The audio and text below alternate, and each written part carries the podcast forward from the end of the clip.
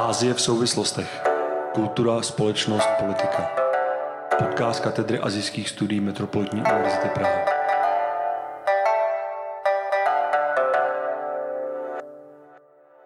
Dobrý den, mé jméno je Michála Buchníčková a vítám vás u dalšího dílu Asie v souvislostech.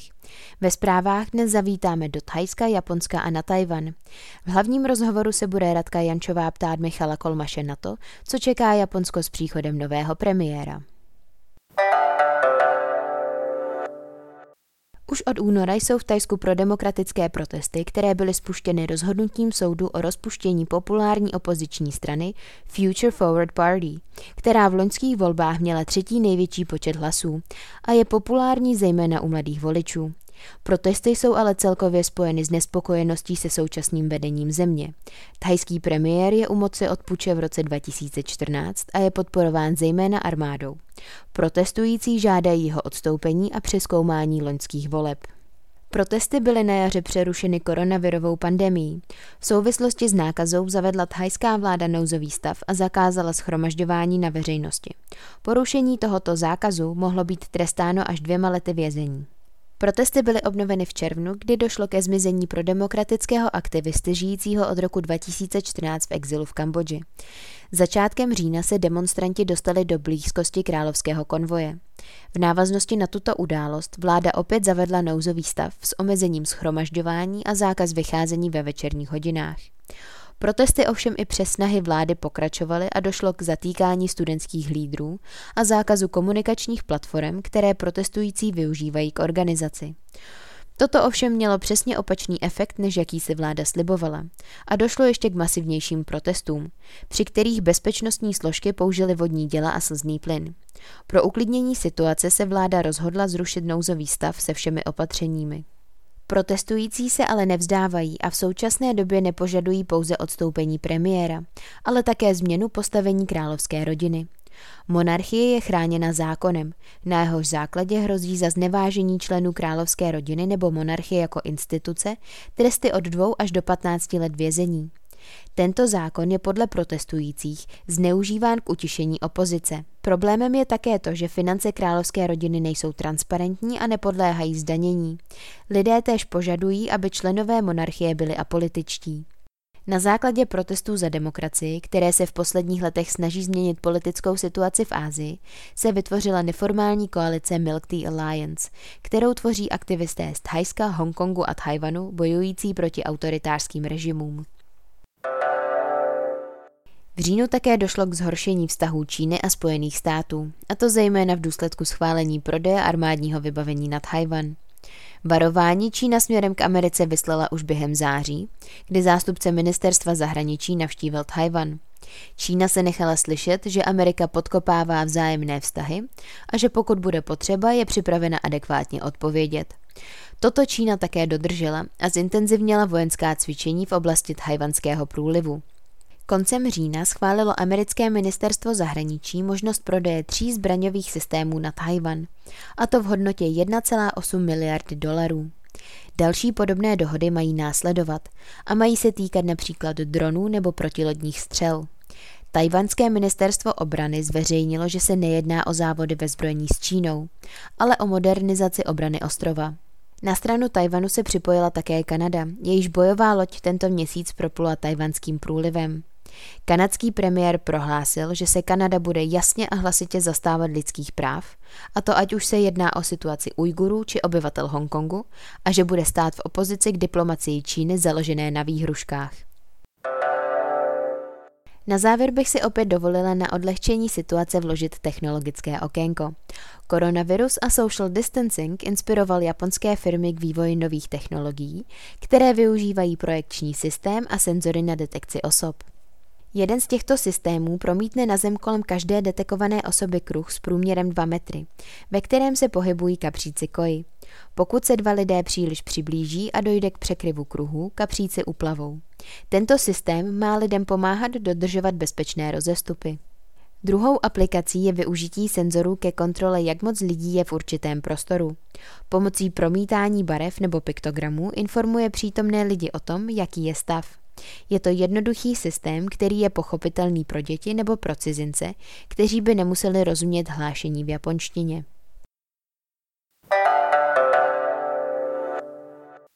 Dnešním díle našeho podcastu budeme hovořit o současné situaci v Japonsku. Podrobněji se budeme věnovat především novému premiérovi Yoshihide Sugovi, jenž nastoupil na místo Shinzo Abeho, který odstoupil z funkce vzhledem ke zdravotním problémům.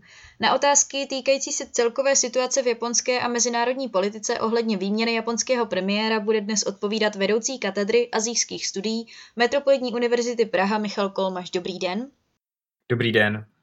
Tak já bych tedy nejprve začala základní otázkou, která míří na samotnou osobu nového premiéra, který doposud zastával funkci mluvčího vlády. Kdo je to vlastně Yoshihide Suga?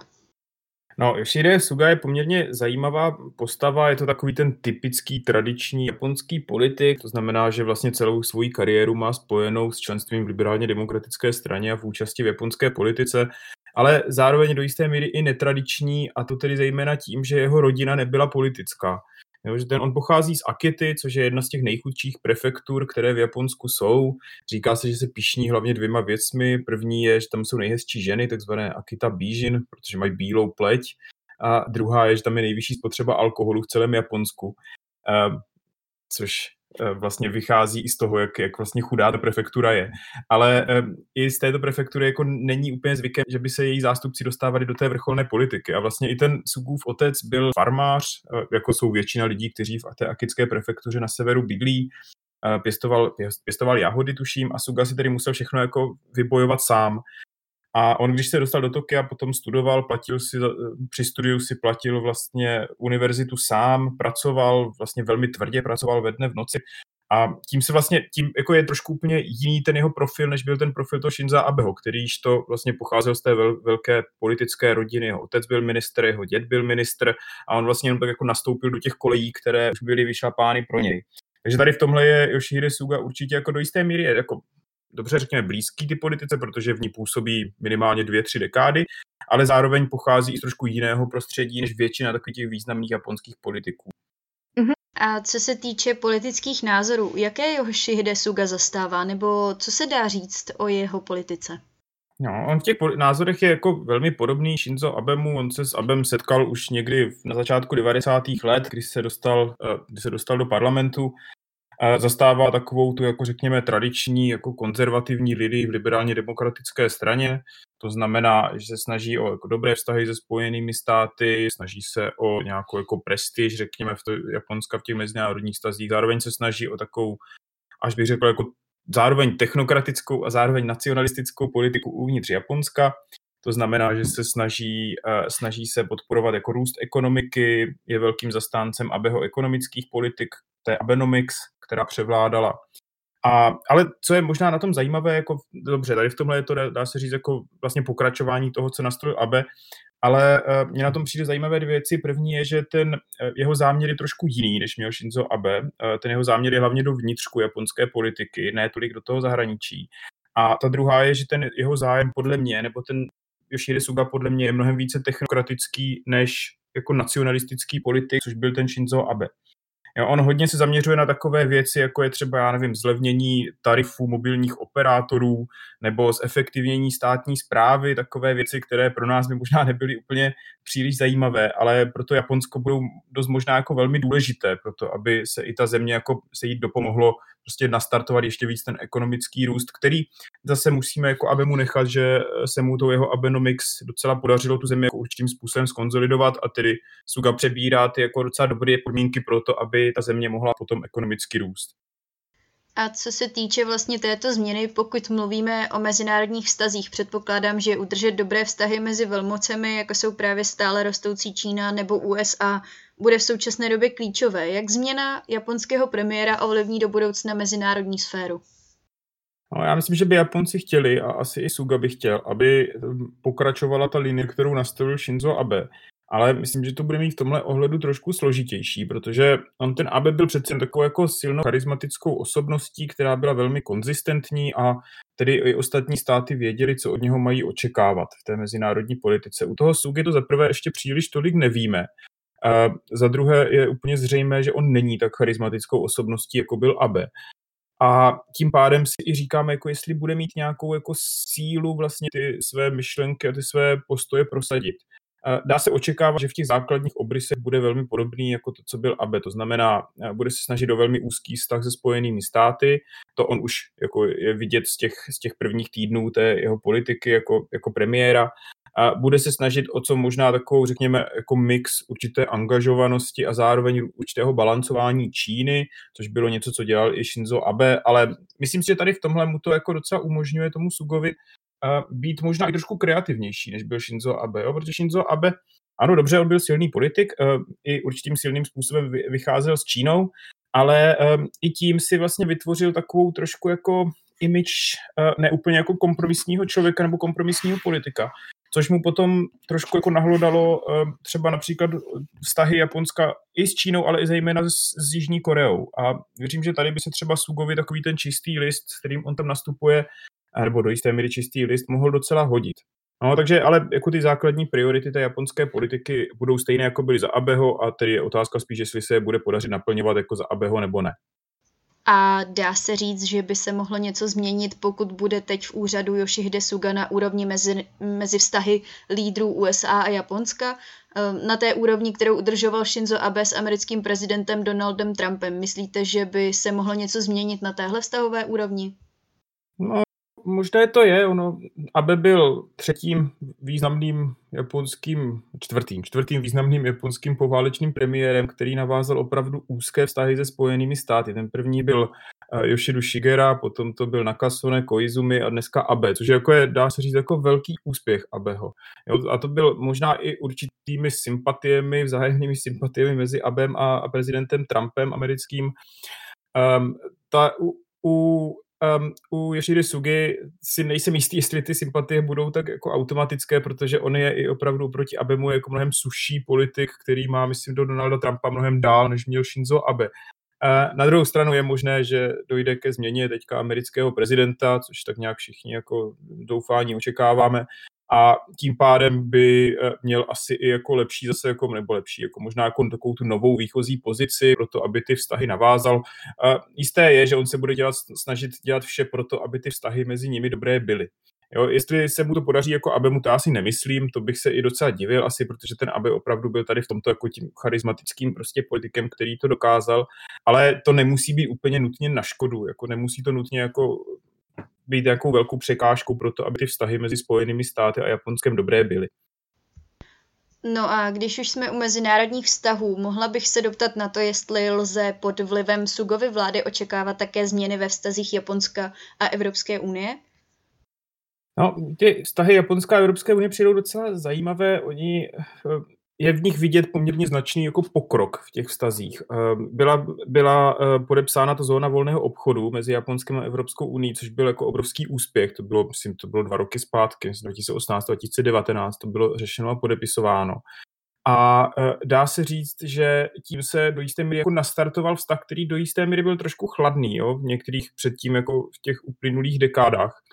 A já tedy doufám a věřím, že by Suga na to mohl navázat. A tím, že by potom podporoval a rozšiřoval tu spolupráci s Evropskou uní, tak by to samozřejmě mohlo vést i k tomu, že by se rozšiřovala eh, ta spolupráce mezi i členskými státy Evropské unie a Japonskem a konec konců mezi třeba Českou republikou a Japonskou tento to rozvino, rozvíjení těchto vztahů je taky vidět, už je tedy v několik posledních letech. To znamená, já věřím, jako jsem v tom do jisté míry optimistický. Mm-hmm. Suga vlastně přebírá vládu největší ekonomiky po ABEM jako po nejdéle vládnoucím premiérovi. Aktuálně se tak musí potýkat zároveň s koronavirovou pandemí a jejími dopady na ekonomiku. Mimo to vlastně bude muset řešit i odloženou olympiádu v Tokiu, která se měla konat tento rok. Každopádně převzít úřad po takové osobnosti, jako byl Shinzo Abe, nebude určitě ten nejjednodušší úkol, takže jaké by mohly být nebo jaké jsou ty nejtěžší výzvy mimo i zmiňovanou covidovou krizi, s nimiž se bude muset nový premiér aktuálně v následujícím období vypořádat? Ano, ta covidová krize to určitě jako výzva je, nicméně Japonsku se podařilo poměrně dobře se z ní dostat, tedy jako prozatím samozřejmě, kdo ví, jak to bude s druhou, třetí, čtvrtou vlnou. Ale ano, jako samozřejmě japonská ekonomika pocítila, na druhou stranu těch nakažených tam nemají za stolik a japonská ekonomika se pomalu vrací do normálu a i ty prognózy, které mají na budoucí růst, tak vlastně nejsou úplně špatné. Věřím, že se, nebo doufám, že se jim to podaří udržet tady v tom, ale těch ostatních výzev tam je celá řada a to není jenom samozřejmě ta, tady ta jako náhlá krize, jsou tam dlouhodobější krize v Japonsku, zejména tedy stárnutí obyvatel, což je jako problém, který bude velmi významný pro japonskou ekonomiku, protože přeci jen těch lidí staří, starších 65 let tam už je snad přes 25% a zvyšuje se radikálně i počet lidí, kteří jsou nad 100 let, což což vyvolává jako velký tlak na, na, na japonský sociální systém, na japonské důchodové zajištění. Um, snižuje se ten podíl těch pracujících lidí v Japonsku, což je taky samozřejmě jako velmi problematické pro zabezpečení těch důchodů, zejména do budoucna. Japonsko tomu čelí, nebo čelilo tomu několika cestami. První je automatizace, snaží se prostě nahrazovat tu pracovní sílu roboty a robotizace. Což jako v tom si myslím, že Japonsko má docela slušnou jako pozici a docela se jim daří jako technologicky to zvládat a to vidíte i opravdu, když si zajdete prostě do nákupních středisek, kde už často ti roboti tam stojí, různě jako dávají informace například u vstupů a čím dál častěji prostě ty funkce různých, uh, různých takových těch mundénních prací přebírají roboti. Nákupní automaty prostě nahrazují, nahrazují výdejní okénka a tak dále, tak to už je jako naprosto běžně, běžné v Japonsku. I jsem byl například svědkem toho, jak eh, sekání trávy v parcích už se taky dělá jako roboty na dálkové ovládání nebo takovými těmi robotickými, robotickými um, kulatými sekačkami. Um, tak tady tohle je jako jedna cesta, jak se tomu dá, jak se tomu dá do pomoci. Uh, to další je prostě transformování toho sociálního systému tak, aby byl schopen do budoucna fungovat.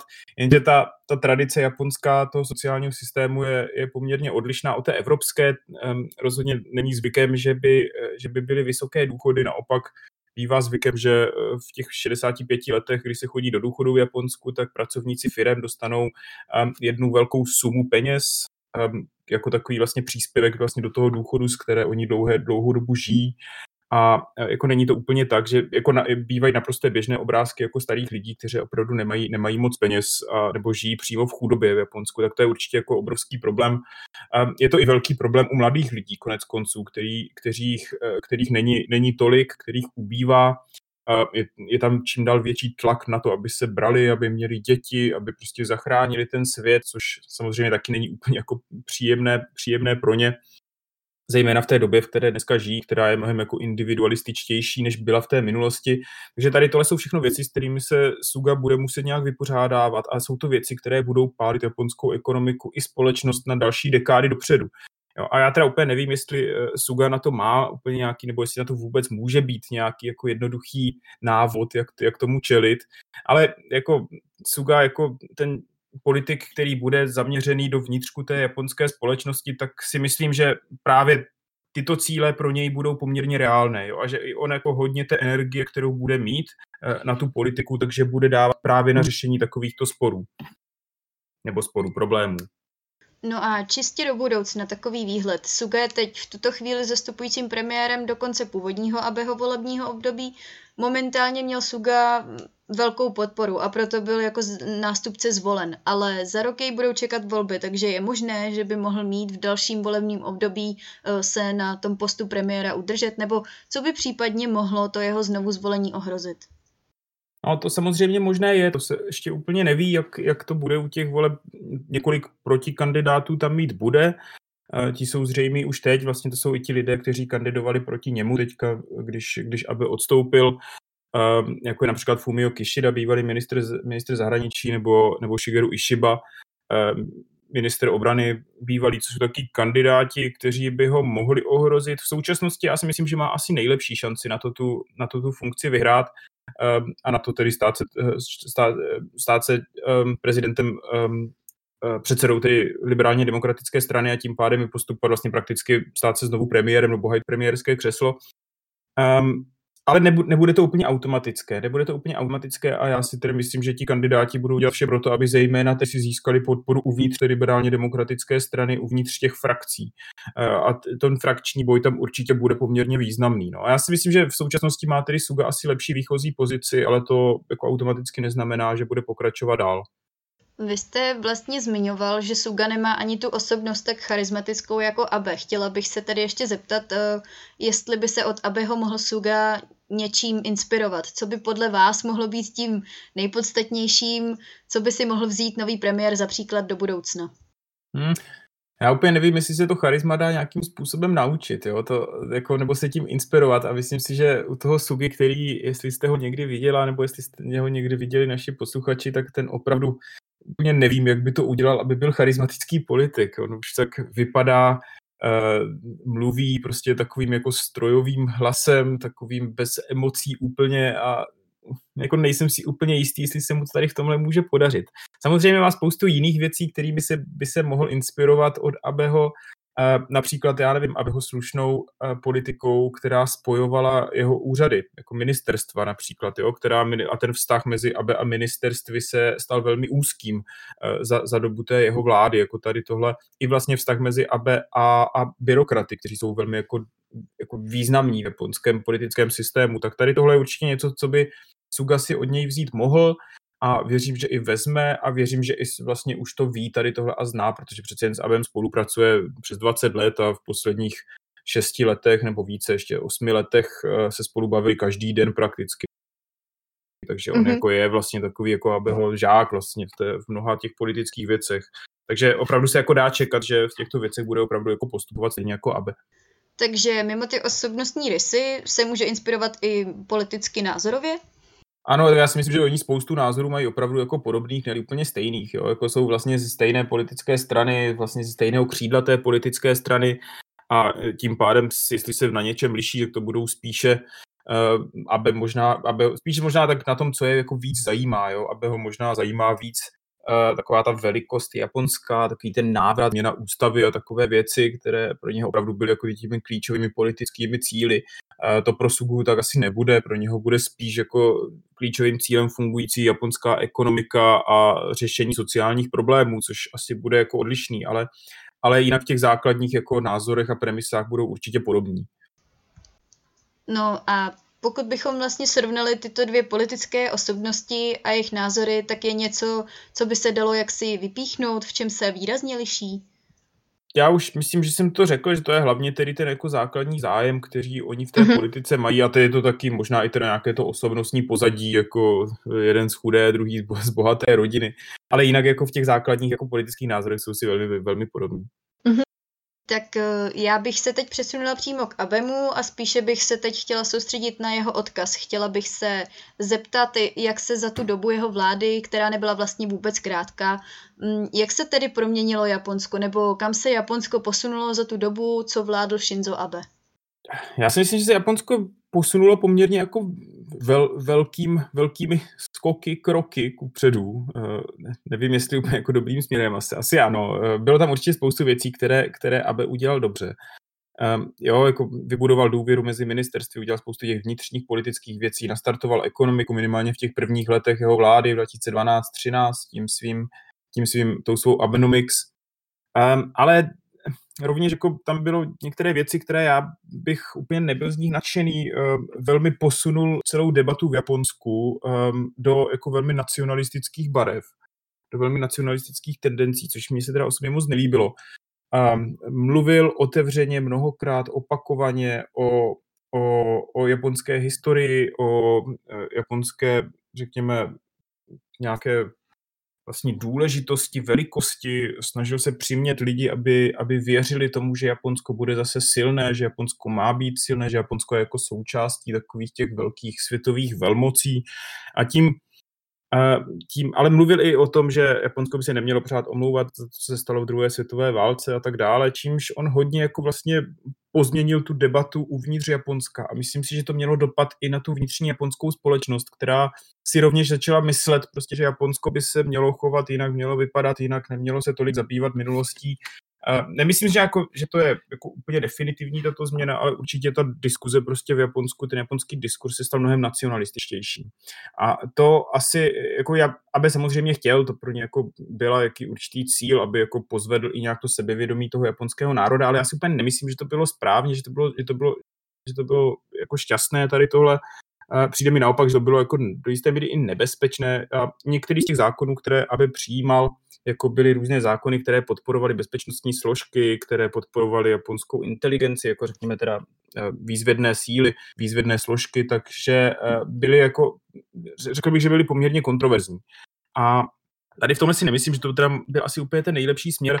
Na druhou stranu, jako v zahraniční politice bylo spoustu věcí, které se aby mu podařily, ať už šlo tedy vztah Japonska Číny, ale zejména tedy Japonská Spojených států, eh, vybudování toho konceptu toho indopacifického eh, regionu, jo, kdy se mu podařilo vlastně navázat užší vztahy s Indií například, ale i se státy východní Asie, jako s Větnamem, do kterého Japonci prodávají zbraně, prodávají lodě. Eh, tak to se určitě, aby mu podařilo, podařilo se mu svázat Spojené státy i třeba s Austrálií v rámci toho jeho kvadrilaterálního bezpečnostního dialogu. Takže tady v tomhle určitě jako se mu jako strategicky podařilo jako mnohé jo, v té zahraniční politice. Um, ale i v té vnitřní politice, aby zase nemluvil pořád o těch mezinárodních stazích, tak uh, musím jako, aby mu nechat i, že co se týče japonské ekonomiky, tak se mu podařilo prosadit třeba větší zapojování žen do pracovního procesu, tím, že se zvýšil počet nestálých úvazků. Podařilo se mu tlačit, velmi významně tlačil na zkracování pracovní doby v Japonsku, která pořád je jako naprosto šílená, to jako pořád jako dochází na nějakých i někdy jako 12 hodin denně, prostě 5 i 6 dní v týdnu u některých firm, což je samozřejmě něco, co by se jako mělo změnit, protože eh, to jako ne, nepřidává to efektivitě těch japonských firm a zároveň to si zadělává na celou řadu jako sociálních problémů. Eh, v Japonsku, které tam tedy i čím dál více jsou, jo, jako je třeba smrt přepracování nebo sebevraždy, nebo takoví ti lidé, kteří hikikomory, kteří eh, nechtějí eh, vycházet ven, Um, ale, i, ale i úbytek vlastně dětí, jo, to je taky vlastně důsledkem té šílené pracovní morálky, etiky a těch vlastně jasných rolí, kteří jak muži, tak ženy v té společnosti mají, tak um, tady v tomhle se jako Abemu si myslím jako dařilo, dařilo s tím bojovat a věřím, že jako Suga tady v tomhle bude pokračovat. Uh-huh. A je něco, co se Abemu, řekněme, opravdu nepodařilo? Je něco, co zanechalo velice negativní dojem za tou jeho érou? Já si myslím, že některé z těch jeho zahraničních politických věcí, jako byla například návštěva Yasukuni, to je svatyně, kde jsou uh, duše zemřelých japonských vojáků, nebo i duše japonských zemřelých vojáků, um, nebo i vlastně jeho vztah s Jižní Koreou, že to byly věci, které asi nebyly úplně jako nejlepší, co se týče té japonské jako politické, uh, politického odkazu. A takže tady tohle bych asi vypíchl jako ty věci, které jako nebyly, nebyly šťastné a já už jsem o tom mluvil teda i dříve, o tom vlastně narušení toho vnitřního politického dialogu nebo toho vnitřního diskurzu, co se týče historie, což bych taky jako nebral úplně jako pozitivní věc. Mm-hmm. A kdybychom měli, ono už to tady možná i zaznělo, ale kdybychom měli konkretizovat ten jeho odkaz, co za sebou Shinzo Abe zanechává? Eh, tím myslím to pozitivní i to negativní. Lze to říct nějak ve zkratce? Hmm, já bych to jenom zhrnul, zanechává za sebou poměrně jako slušnou výchozí situaci, pozici té země pro, pro, pro Sugu. Určitě to Japonsko současně jako vypadá silnější po všech stránkách, než vypadalo, než aby nastoupil. A e, tohle samo o sobě je jako poměrně slušným politickým odkazem, protože e, Japonsko se od té bublinové krize začátku 90. let tak trošku jako, tak trošku klopítalo, trošku stagnovalo, jako jak po té ekonomické, tak po té politické stránce, tak tady v tomhle určitě jako vidět nějaký nový impuls. Tak tady tohle určitě můžeme tomu Abemu nechat, že, že se mu podařilo a určitě ten jeho odkaz bude jako velmi silný do budoucna. Jo? A na druhou stranu i v těch negativních věcech byl ten jeho odkaz poměrně silný a i tady v tom, jako, o kterých jsem mluvil dříve, tak i v těch se s ním uh, určitě ti politici, kteří přijdou po něm, se s ním budou muset vypořádat nějakým způsobem, budou se k němu muset vztáhnout. Mm-hmm. Tak já děkuji panu Kolomašovi za rozhovor. Pro dnešní podcast to od nás bude vše a budeme se na vás těšit opět u dalšího dílu. Naschledanou.